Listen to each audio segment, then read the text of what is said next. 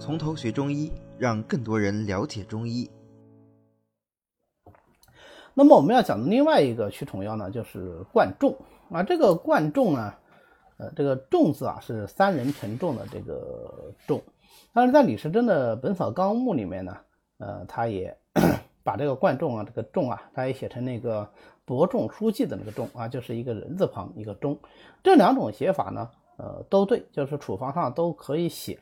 但是现在，因为我们要求是要规范的使用这个中药名啊，就开处方程一些别名呢，就尽量不要开。所以，呃，一般还是就写三人沉重的重就可以了。贯众呢，实际上是蕨类一个一系列啊，很多个蕨类植物，它的根茎和叶柄的基部啊，鳞毛蕨科多年生草本植物促进鳞毛蕨啊，那么蹄盖蕨科的多年生草本植物峨眉蕨啊等等啊，一系列啊，好几种。那它呢？呃，用的是根茎啊，在秋季的时候采取了这根茎，然后除去须根呐，还有一些叶柄啊什么的啊，把晒干，切片生用就可以了。那如果是要止血呢，就把它炒炭用。我们后面学，马上就要学止血药啊。呃，中药使用这个药物来止血的时候，往往喜欢把这个药物它炒炭，炒炭用以后能够增加它止血的作用。那从药理上来说呢，第一个就是。炒炭以后它黑了嘛，黑色属水，对吧？水就能够克火啊。那么第二个呢，就是炒炭以后啊，它收涩的作用会强了。你止血不就也是一种收涩嘛？啊，从从这两个角度上讲，炒炭以后能够加强它的这个止血作用。但是呢，呃，有点被滥用了，就是尤其是在明清之后啊，很多呃医生呢，他就。要止血的时候，什么药他都拿来炒啊，这个也不对，因为有些药物它这个止血就是得生用，它效果更好。那这个时候你把它炒炭了，不就反而破坏了它的功效吗？因为炒炭它就把它碳化了嘛，对吧？碳化以后，那它原来很多有效成分肯定就没有了，对吧？或者用中医话说，很多气味就发生改变了，那它的止血作用也可能会受到破坏啊。所以我们这里讲到贯众的炒炭用，我们顺便的说一下。那么关于贯众这个名字呢？啊，也是非常有趣啊！它实际上是，呃，有一个民间传说啊，这个贯呢就是贯通的意思啊，贯通什么呢？贯通于众人之间啊，意思是说这个药物呢能够造福大家啊。为什么这么说呢？哈，相传啊，相传，凡是这种相传的故事，其实往往都是后人附会的啊，只不过是用这个故事来告诉我们它一个药物的功效而已啊。说是一个小伙子啊，呃。是个长工啊，给一个地主地主家去这个打工。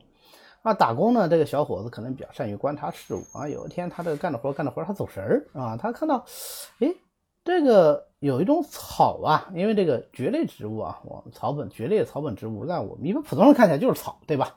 啊，现在我们上山看还有很多这种蕨类植物，那尤其是到那个秋天的时候，要呃，它那个孢子要成熟的时候，你看它那个叶子跟我们。普通的树叶不一样，它那个叶子背面啊，它一条条的有它那个孢子啊，排列成行。一般来说，刚长出来是青色、黄色啊，后来慢慢就变成棕褐色，甚至是黑色啊。成熟了以后呢，这个孢子就能够繁殖。好，那么他就看到这个草啊，很有意思啊，这个虫子走过这个草的时候就死掉了，那说明这个虫这个草能够杀虫子，哎，他就挺有意思啊。然后他就想起来说。他有时候肚子里也有虫啊，就有时候会拉出这个死掉虫子，说是甚至是半截的这个虫子啊，这个在过去很常见啊。我们说这个过去卫生条件不好的时候，寄生虫是非常非常多的。于是呢，他就把这个草收起来自己吃啊，胆胆也挺大的是吧？那 么吃了以后啊，哎，果然就解出很多虫子出来。他就知道这个草啊，那能够杀虫啊，就知道这个草能够杀虫。那后来呢，他打工的这家那不是一个地主吧？他的儿子啊，也是得了寄生虫病啊。当当然也这种事情也不会去告诉给长工嘛，对吧？啊，就自己找医生治，那很明显效果是不好的啊。所以这个小孩啊，后来就呃要死了啊，肚子胀得很大啊。然后我们知道这个呃寄生虫到后面它会引起很多并发症啊，是是是可以死人的。那么大家都是。啊，非常伤心啊，就抬着他，就说是这个小孩已经昏过去了。那当地人他死了，那抬他就说是，呃，要准备去埋掉。然后他看到了以后呢，那就赶紧说，他说我我知道有有有这么一个草，那可以试一下可以试下。那一般情况下也不让他试，对吧？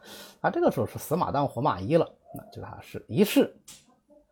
果然啊，这个小孩就好了啊，就解除很多这个蛔虫以后，嗯，就活过来了啊。所以呃，这样的话他就出名了啊。出名以后呢，啊，他也没藏私，就把这个药啊啊是在哪里长的，应该怎么用啊，就毫不藏私的告诉了所有的人。那么就相当于是造福了一方啊。所以大家说这个草你得取个名呢，你不能说叫杀虫的草啊，对吧？好，那么叫贯众啊，能够意思就是说是啊。贯通于众人之间啊，对，所可以造福天下所有的人啊，的名字就这么来的。通过这个故事，我们大家知道就是贯众的这个杀虫作用啊是相当不错的。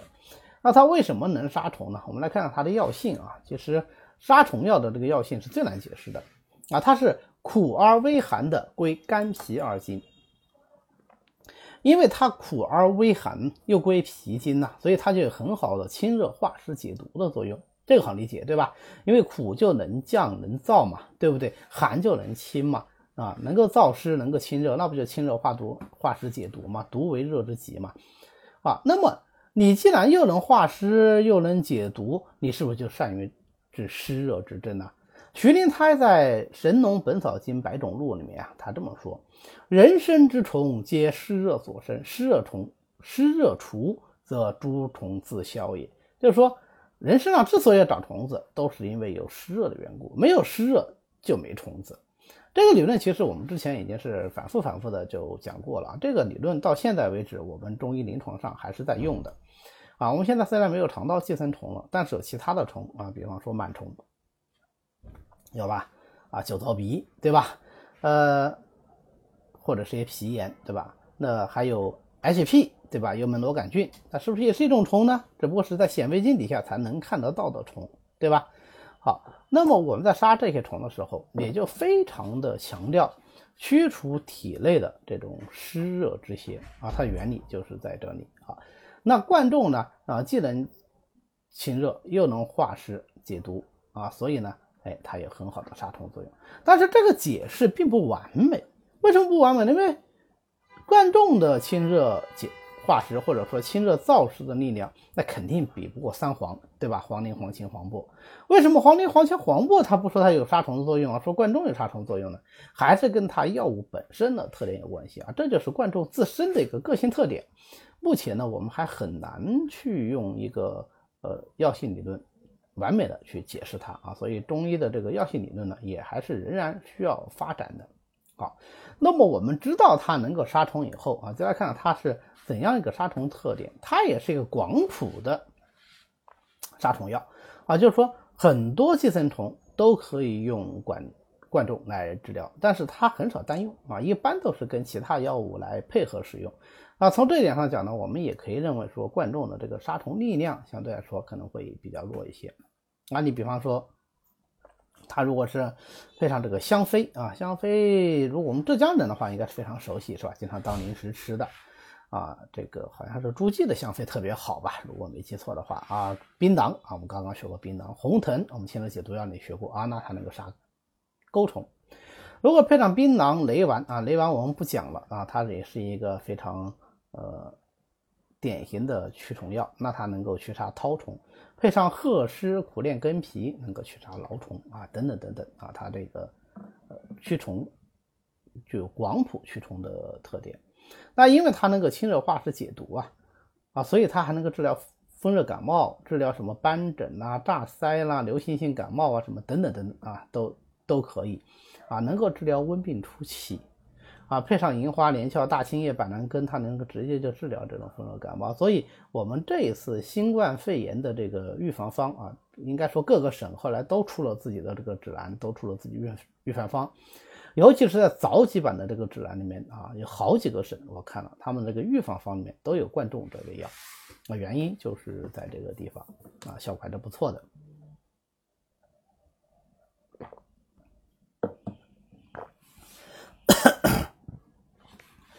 那么又因为贯众它寒性的一个药，又入肝经，肝主藏血，所以它就能够凉血。然后或者马上要学这个止血药，止血药里面有一大类药叫做凉血止血药，里面有很多药就是因为入肝经，所以它才能够入血分的。啊。那么贯众也是这样啊，因为它入肝经啊，所以它能够入血分。入血分以后呢，又是性寒的，就能够凉血，凉血就能止血啊。所以贯众是也是一味很不错的凉血止血药。但是如果我们只是用它的止血作用的话，炒炭以后止血效果要更好。如果我们是要用它解毒的作用，或者用它凉血的作用，那就慎用效果比较好。